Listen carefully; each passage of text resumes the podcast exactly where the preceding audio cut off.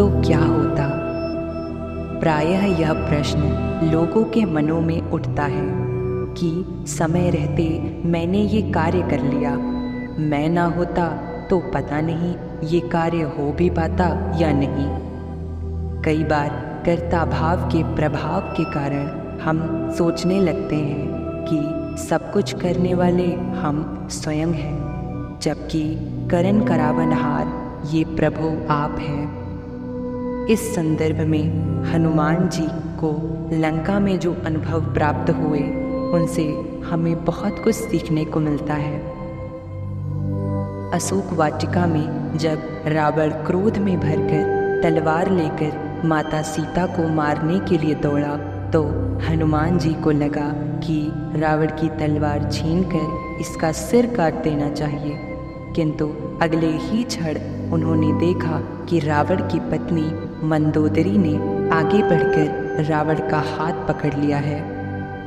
ये देखकर वे गदगद हो गए और सोचने लगे कि अगर मैं आगे बढ़ा होता तो मुझे भ्रम हो जाता कि यदि मैं ना होता तो माता सीता की जान कौन बचाता। बहुधा व्यावहारिक जीवन में ऐसा भ्रम हो ही जाता है। कि मैं ना होता तो क्या होता। परंतु ये क्या हुआ? सीता जी की जान बचाने का कार्य प्रभु ने रावण की पत्नी को ही सौंप दिया। तब हनुमान जी समझ गए कि प्रभु जिससे जो कार्य लेना चाहते हैं, वो उसी से लेते हैं। आगे चलकर जब त्रिजटा ने कहा कि लंका में एक बंदर आया हुआ है और वो लंका जलाएगा तो हनुमान जी बड़ी चिंता में पड़ गए कि प्रभु ने तो लंका जलाने के लिए कुछ कहा ही नहीं था और त्रिजटा कह रही है कि उसने स्वप्न देखा है कि एक वानर ने लंका जलाई है। अब उन्हें क्या करना चाहिए? जब रावण के सैनिक तलवार लेकर हनुमान जी को मारने के लिए दौड़े तो हनुमान जी ने अपने बचाव का तनिक भी प्रयास नहीं किया।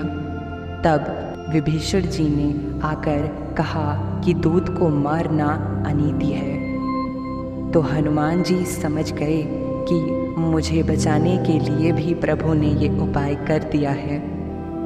आश्चर्य की पराकाष्ठा तो तब हुई जब रावण ने कहा कि बंदर को मारा नहीं जाए, बल्कि इसकी पूछ में कपड़ा लपेटकर घी डालकर आग लगा दी जाए। तो हनुमान जी सोचने लगे कि त्रिजटा की बात सच थी, वरना लंका को जलाने के लिए मैं कहाँ से घी, तेल, कपड़ा लाता और आग कहाँ ढूंढता? पर प्रबंध, ये प्रबंध भी प्रभु ने आप करा दिया। और ये प्रबंध भी करवाया तो प्रभु ने रावण से। जब प्रभु रावण से अपना काम निकलवा सकते हैं तो मुझसे करा लेने में आश्चर्य की क्या बात है? इसके साथ साथ जीवन को सही मायने में जीवन बनाने के लिए और अभिमान के नुकसान से बचने के लिए सदगुरु माता सुदीक्षा जी महाराज के इन वचनों को याद रखना भी आवश्यक है कि जब जीते जी ज्ञान प्राप्त करके अपने जीवन को सही मायने में मनुष्य वाला जीवन बनाएँगे, सबसे प्यार करेंगे, प्यार करते करते जीवन बिताएँगे, तभी जीवन जीवन बन पाएगा।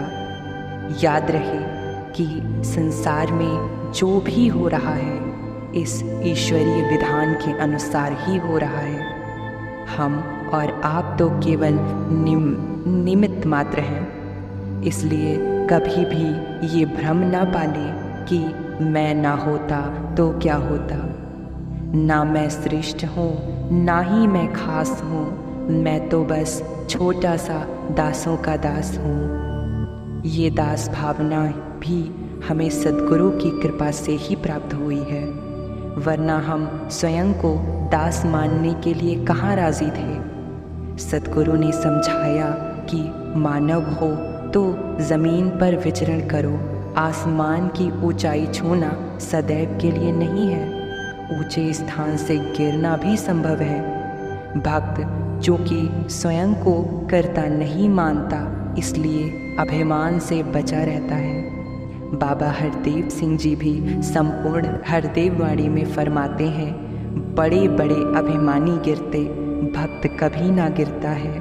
कहे हरदेव उचले मुख से, जग में भक्त विचरता है।